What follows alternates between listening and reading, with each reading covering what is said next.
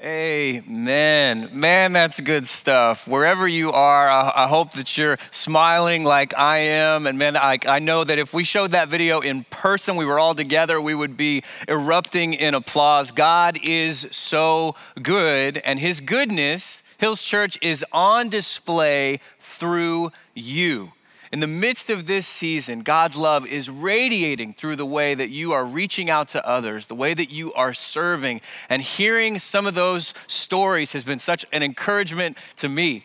I want to welcome everybody who is with us. And if you've been joining us over these last couple of weeks uh, online exclusively, uh, my name's Taylor. I'm one of the ministers here. I serve on our teaching team. And I'm excited to get to conclude our Rescued series in the book of Galatians. If you've got your Bibles, go ahead and turn to Galatians chapter 6. In a moment, we're going to read that passage, but it's been quite a journey over these last couple of weeks. When we started this series, we were meeting in person and there had been no shelter in place orders running yet we, uh, we saw headlines, but they were all on the other side of the world. And it's, it's wild to think that over these last several weeks, I mean, when we started this series, that seems like a lifetime ago. And yet, this Sunday, it's been on our calendar for, for our preaching calendar for a number of months to, to be in Galatians 6. And we had no idea where the world would be or what our season of life would look like right now, but God knew. And God has a word for us today from Galatians 6 with two key things that I believe are some of the things that are going to encourage us, inspire us through God's word, through the leading of the Holy Spirit in this season.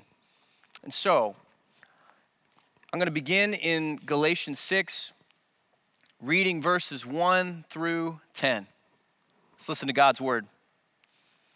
Dear brothers and sisters, if another believer is overcome by some sin, you who are godly should gently and humbly help that person back onto the right path.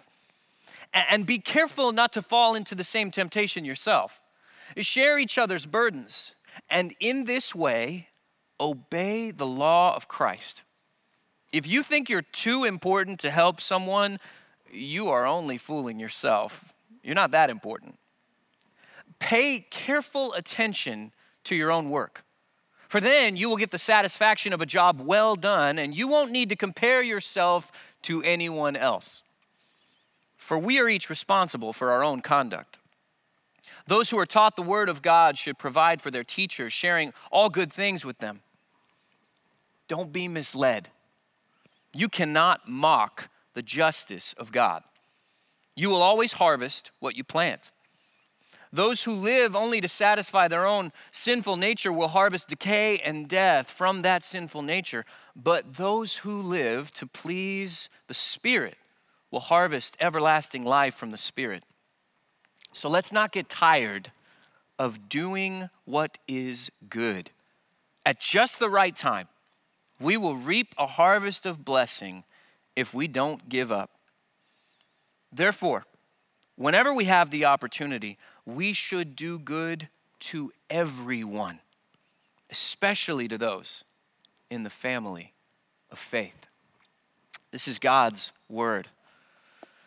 We have 13 letters attributed to the Apostle Paul in the library that we call the, the New Testament, this collection of writings.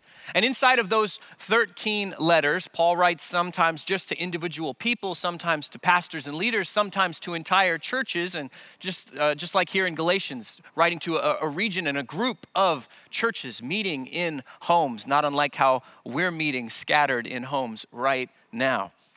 Now, it's pretty common for the Apostle Paul. He has this habit that towards the end of a lot of these letters to churches, that he will hit kind of a laundry list of takeaways, action items for how to live that are all built upon the truth that he's taught in that letter. That's essentially what we have here in Galatians 6. Paul's point, now hear this really clearly Paul's point is not do this and you'll be saved Because over these last several weeks, we've been talking again and again about the fact that Jesus is enough to save us, and his spirit is enough to change us. That's what been, Paul's been driving at over and over and over again to try and make this point. So, as he gives these action items, if you hear things about harvesting and reaping what you sow, Paul's point is not if you do all the right things, you'll be saved. He's been preaching against that, and we've been talking about that over the last several weeks. His point is not do this and you'll be saved. Paul's point is this is how saved people live and serve each other, led by the Spirit of God. So, to rephrase some of this laundry list, saved people don't buy into a cancel culture that gives no second chances, they restore others gently. Saved people don't tell hurting individuals to heal themselves. No, they, they serve and help. Saved people don't live in comparison with others. Instead, they live in commitment to whatever the Lord has given them to do. Saved people don't give first importance to their own fears or desires. They give first importance to God's truth and His Spirit's leading basically this list that Paul gives, these all these different examples, they help to sum up the effect of receiving the promise of God's grace, being filled with the Spirit of God. So, for this first half of the chapter, if I was going to sum up this entire list, here, here's how I might phrase Paul's invitation Bless everyone every chance you get. Bless everyone every chance you get. That's partly why Paul says, as we have opportunity, whenever we have this opportunity, we should do good to everyone.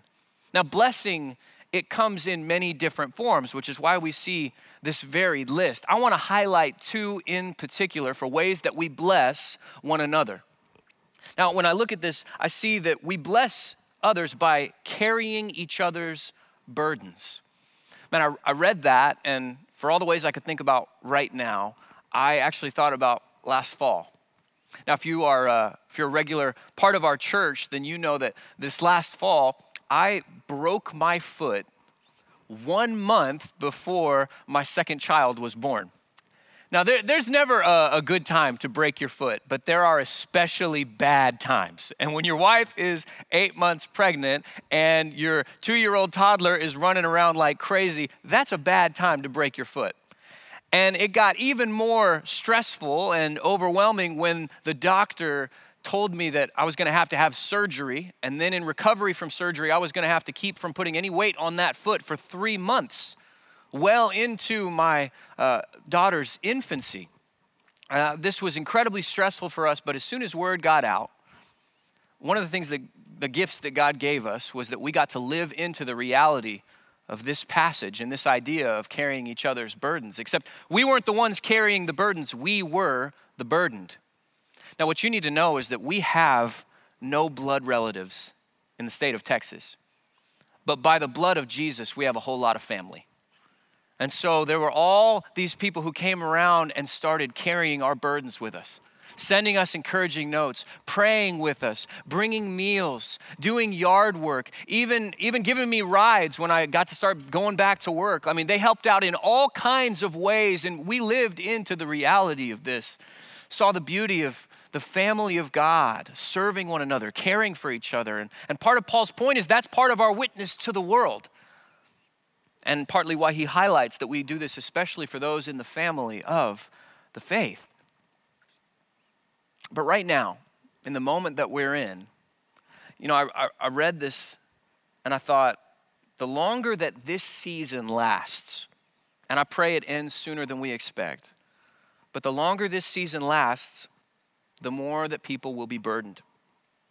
The weight people will be carrying will not only be material and financial and social, but the burdens will be mental and emotional and spiritual and they are already beginning to pile up on people's shoulders.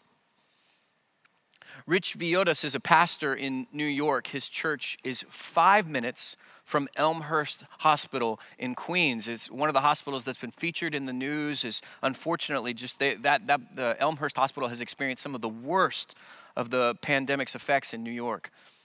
Now here's what he has to say about faith in a time like this. Pastor Villodas says that faith is not to be a private, isolated conviction we hold on to. Faith is best deepened in community. My suggestion to people who want to build their faith is simple invite a friend or two to share the troubles of your soul and pray with each other, trusting that God is near. And I love that. A reminder that in the midst of this, one of the best things that we can do is even while we are having to practice social distancing, to make sure that we are spiritually connected, that we are open with our burdens, that for all the ways that we don't want to, as Paul says, uh, give up on continuing to do good, that doesn't mean that we have to put up a false front. And so there have been times, even in the last couple of weeks, that I've texted friends, brothers in Christ, close people to me and, and just ad- admitted. I mean, even, even recently we had a Zoom call with our community group and we were all checking in, and it was about half the group who said, Hell, we're loving all this family time together, even though we're very sad about what's happening in the world. And then there was the other half of the group that was going, Man, this is just rough. We are worn out, we are stressed, we are tired. And it was an opportunity to share each other's burdens, to pray together, believing that God is near. That's part of the blessing that we can experience in this season. But but the blessings that Paul frames for us isn't just how we care for the burdened, it's also how we do good and spread God's love to others in our lives and in our church. That we bless by doing good. Now, I've been hunting for some do good stories this week, and partly because they're just so encouraging to hear. I loved watching that video to open this sermon and see all those different forms. And so I asked some friends online and Hill's family to share some, some good news kind of stories. I heard all kinds of different awesome examples of people making grocery runs and caring for others and praying for those who are sick and writing encouraging notes, all kinds of different things. I just want to share uh, three of my favorite stories that, that came out of uh, that list. There's a single professional who had to self quarantine. Now, she has a 76 year old neighbor. And when she was self quarantined, she, she said she thought that, that that older neighbor, being in a vulnerable population and demographic, would be mad at her, annoyed with her. But instead, this 76 year old neighbor, quote, called me every day to make sure I was all right and added groceries to her delivery order to put outside my door. It was refreshing to me. I've heard so many stories about, about family members and community members and church members who are helping the elderly, but I love that story about an elderly neighbor sharing the love of Christ and supporting and encouraging a younger person who was quarantined. Someone at our West Fort Worth campus shared, I've gotten a poignant response from three neighbors from the Neighbors Helping Neighbors printable. My wife and I just moved in to this house a couple of months ago, and this has been a very good tool to help us meet our neighbors. What a great opportunity for outreach. And if you haven't gone to the hills.org slash updates yet, there's a bunch of resources available there as lo- along with all the latest information that we're putting out. And one more. This was a personal favorite. It comes to us from uh, a family at our Southlake campus, Joe and Rachel Varney. They were trying to figure out a way to celebrate their son Zeke, who was turning 10, and, and just trying to figure out, you know, they had to scrap the birthday plans and come up with something different. And so they kind of they, they, they put out the call to a bunch of their, their community and their, their friends at church and, and said, hey, if, if you want to drive by, we're going to kind of do a makeshift sort of, you know, just drive by birthday parade moment. Now, these photos are some of the results because they didn't even know how it was going to go. So Zeke was out there and the family was there. And then all of a sudden, all these cars came through. And afterwards, Zeke's mother, Rachel, wrote 32 cars, 111 people, 10 kids from our Sunday school group. What an insane turnout for our crazy plan. And she concluded with this We are so blessed. Man, I loved that. Doing good spreads joy and love, two things we desperately need more of in this season. But Paul acknowledges that blessing others, man, it's, it's not going to be easy. He says, and this is the NIV's rendering of this let us not become weary in doing good. For at the proper time, we will reap a harvest if we do not give up. When I read that this week, that, that word weary struck a chord. And this has been a season that, for a lot of us, I mean, it, it started out as kind of an extended spring break. And then as it lingered and continued, and as the headlines and the up, updates have gotten more and more somber and serious, and we're seeing record numbers, in the midst of that, it's, it's been pretty easy to feel weary, to feel worn out. And so while Paul acknowledges this, I, I, want to briefly kind of take a, a, quick detour from, from the passage here and, and speak to our moment in history. Not only that, but in the midst of, of, of wrestling with sometimes feeling weary and feeling burdened, uh, I, I want to give you just a quick exercise, something that I've been doing at home with me and my wife, and, and it's been helpful. I've walked through this pastorally with different people in our church over the phone, even in these last couple of weeks. And so here's just three questions that are helpful to ask. This is from a, a pastor named Jared Mackey. It's just an exercise to be able to work through some of the weariness and acknowledge where we're at, but still zoom out and see a bigger picture. The first question that we can ask ourselves is what has the pandemic taken away? This is a question that offers us the opportunity to express our grief, to process the things that, that we're grieving, the things that we've lost. These things range all over the map. If you've watched on our morning devotionals at 8:30, then you've heard different speakers and ministers talk a little bit about different things that they're grieving. I want to be really clear to, to, to grieve something, to grieve a loss is not a faithless move, and it's not ungrateful. To express our grief is to acknowledge wounds that we're carrying. And rather than being burdened by them over and over again, to begin to express them and let go and give them up to the Lord. That is an act of faith. But after we ask this question, we don't want to stay here because this will leave us weary. This will leave us in despair. This is a long list. And so the second question to ask is what has the pandemic not changed? This leads us to a place of awareness. To realize that for all the ways that our world has been turned upside down, there are many things that have not changed. The ability to maybe the way that we love uh, our, our family, our friends, our loved ones, those who are out of town or even right now in a time of social distancing, even across the, the street or the city, this still has not changed that we can send encouraging words. It still has not changed that we can serve others when we get creative. It still has not changed in the zoom out bigger picture that God is still sovereign. It hasn't changed that Jesus is still our hope. It hasn't changed. So many different things, and this will lead us to a place of awareness. But then the last question, maybe one that, well, it might seem a little counterintuitive. But the last question is what has the pandemic given me?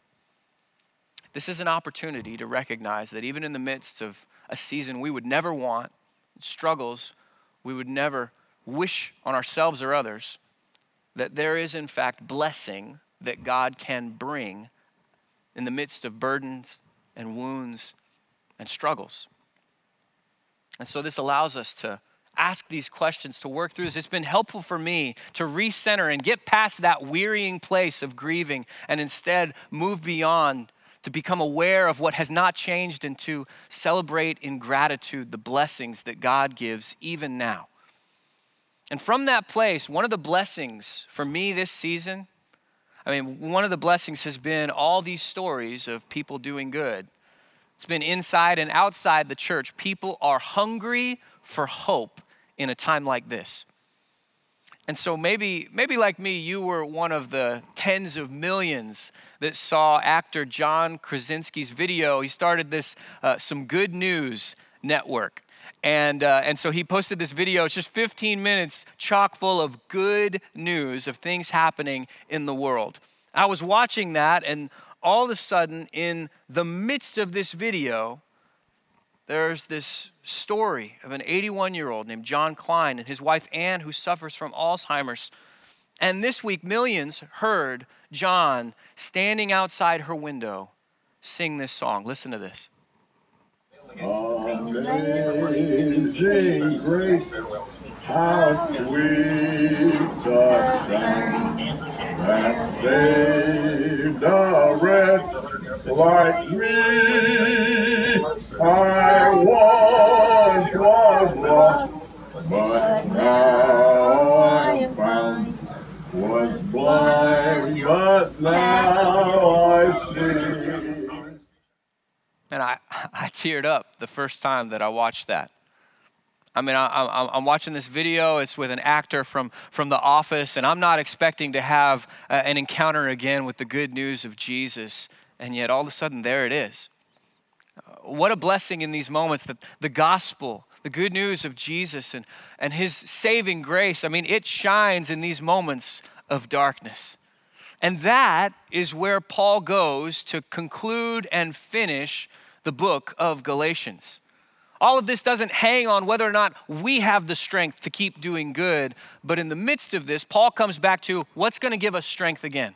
What's going to give us resolve? What's going to keep us from growing weary? And as he sums up this letter, I want, I want you to hear what he writes starting in verse 11. Notice what large letters I use as I write these closing words in my own handwriting. Those who are trying to force you to be circumcised want to look good to others. They don't want to be persecuted for teaching that the cross of Christ alone can save. And even those who advocate circumcision don't keep the whole law themselves. They only want you to be circumcised so they can boast about it and claim you as their disciples. As for me, may I never boast about anything except the cross of our Lord Jesus Christ. Because of that cross, my interest in this world has been crucified, and the world's interest in me has also died. It doesn't matter whether we've been circumcised or not. What counts is whether we have been transformed into a new creation. May God's peace and mercy be upon all who live by this principle. They are the new people of God. From now on, don't let anyone trouble me with these things. For I bear on my body the scars that show I belong to Jesus. Dear brothers and sisters, may the grace of our Lord Jesus Christ be with your spirit. Amen. This is how Paul finishes Galatians. Like this, this is his, his big concluding moment to, to sum up and wrap up everything that he's been saying and arguing for over these last six chapters. And as he gets here, you notice in verse 11 he says notice what large letters i use okay so maybe in, in, if you've got a physical copy of the bible in front of you a lot of translations will actually put this in all caps in part because it's believed that, that when paul was working on this letter many times it's even noted at different places in the bible uh, in the new testament when paul was, was writing letters he was actually dictating the letters. Someone else was writing them down. And this is often acknowledged. But right here it's like Paul is so amped about what he wants them to understand. He's trying so hard to help them receive this truth that, that he, he basically goes for he goes for the pen and he starts writing and he's he's not a professional scribe and he's writing with these bigger letters and he's like, "Look, you've got to hear this." And he writes this last part by himself. And it would be like okay, I, I, I, you know, I can't do that right now, but, but from a stream standpoint, like it would be like instead of using all these cameras that our tech team and our production team who have worked so hard that they did, it would be like all of a sudden if I decided I'm just gonna, I'm gonna take over some part of the stream and I'm gonna come right here and I'm gonna talk to you as if I could just reach out and, and put my, my hands on your shoulders and say, look, I want you to get this. Like, like I need you to hear and understand because if you miss this, if you miss this moment, if you miss what I've been saying and you come back to once again trusting in yourself, you will have missed everything.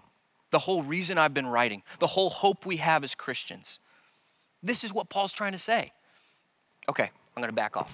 Here's the deal this is Paul's way of trying as best he can to have this all caps gospel mic drop moment where he says, Look, you've got to understand what this is about. And where do we put our hope? Where do we put our, our, our trust? Where do we put our, our boasting? Where do we do any of that? Well, I love, I was reading different translations of this and I, I couldn't help but smile. In the ESV, it actually reads, But far be it from me to boast except in the cross of our Lord Jesus Christ. It's like for Paul, he's like, here's the thing this isn't just about social distancing, we need some spiritual distancing right here. And it's gonna be a lot more than six feet, okay? There needs to be a, a chasm, a canyon, a cosmos between me and putting any stock in how I obey or how if I could do enough to be saved. The whole point is that only Jesus Christ can rescue us. That's what Paul's been writing about and saying, Look, you've got to distance yourself from ever thinking that you're the one who earns your faith. Far be it from me. And instead realize that the farther we get away from thinking that we can save ourselves, the closer we come to the cross of Christ, where Jesus was willing to die and pay for our sins, where Jesus took our place, where Jesus gave us hope and not only do we grow close to the cross of Christ, where everyone's level, where we want to be gentle with all other sinners, where we want to encourage each other, but not only that, we grow closer to the empty tomb that we'll celebrate next week as he rose from the grave. And through this, he has won for us forgiveness and hope. And Paul is saying, You've got to understand. Here's, here's some really simple, and this is not original to me, but here's some really simple spiritual math for you about all this. Jesus plus nothing equals everything. When it comes to faith, Jesus plus nothing equals everything. If my faith is in Jesus, I don't need to put my faith in anything else. I don't need to put my, my stock, my, my hope, my, my sense of comparison with others. I don't need any of that. Jesus plus nothing equals everything. That's the bedrock of faith to come back to what Jesus has done for me, not for what I've done for myself. What Jesus has done for me, not for what others tell me to do so that I can be enough or do enough. What Jesus has done for me. And His Spirit will be the one to lead me into this new life. Because when I have put my faith in Jesus, it leads to a transformed life. It leads to blessing with others. It, it, leads to, to a community of faith. It leads to a new creation, not just an improved world. That's where this all comes back to. Man, in this time, I really waffled with whether or not I was going to share this last part.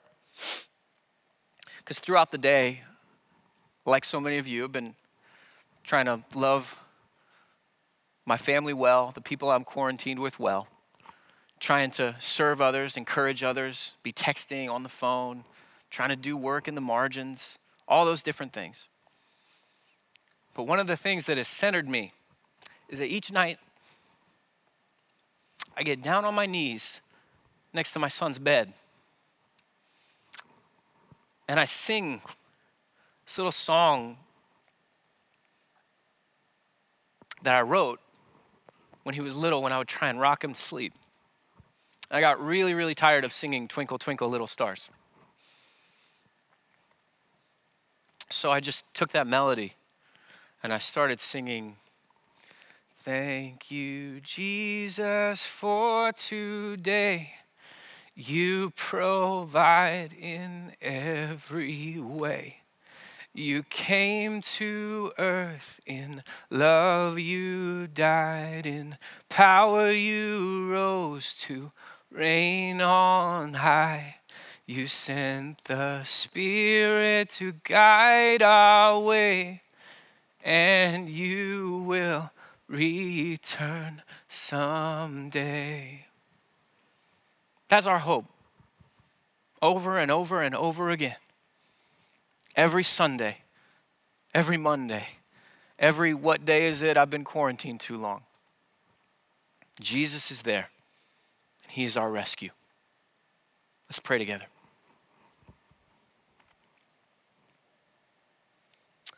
Oh, God, we love you and we trust you. For the parts of our heart that need to hear again, this hope is only in you. Resurrection is only from you. Forgiveness is only from you. Lead us and guide us in your mercy and grace. Please, Lord Jesus, and help us to see you and trust you anew. It's in the power of your name, in the hope of your resurrection, in the saving work of your cross that we pray. Amen.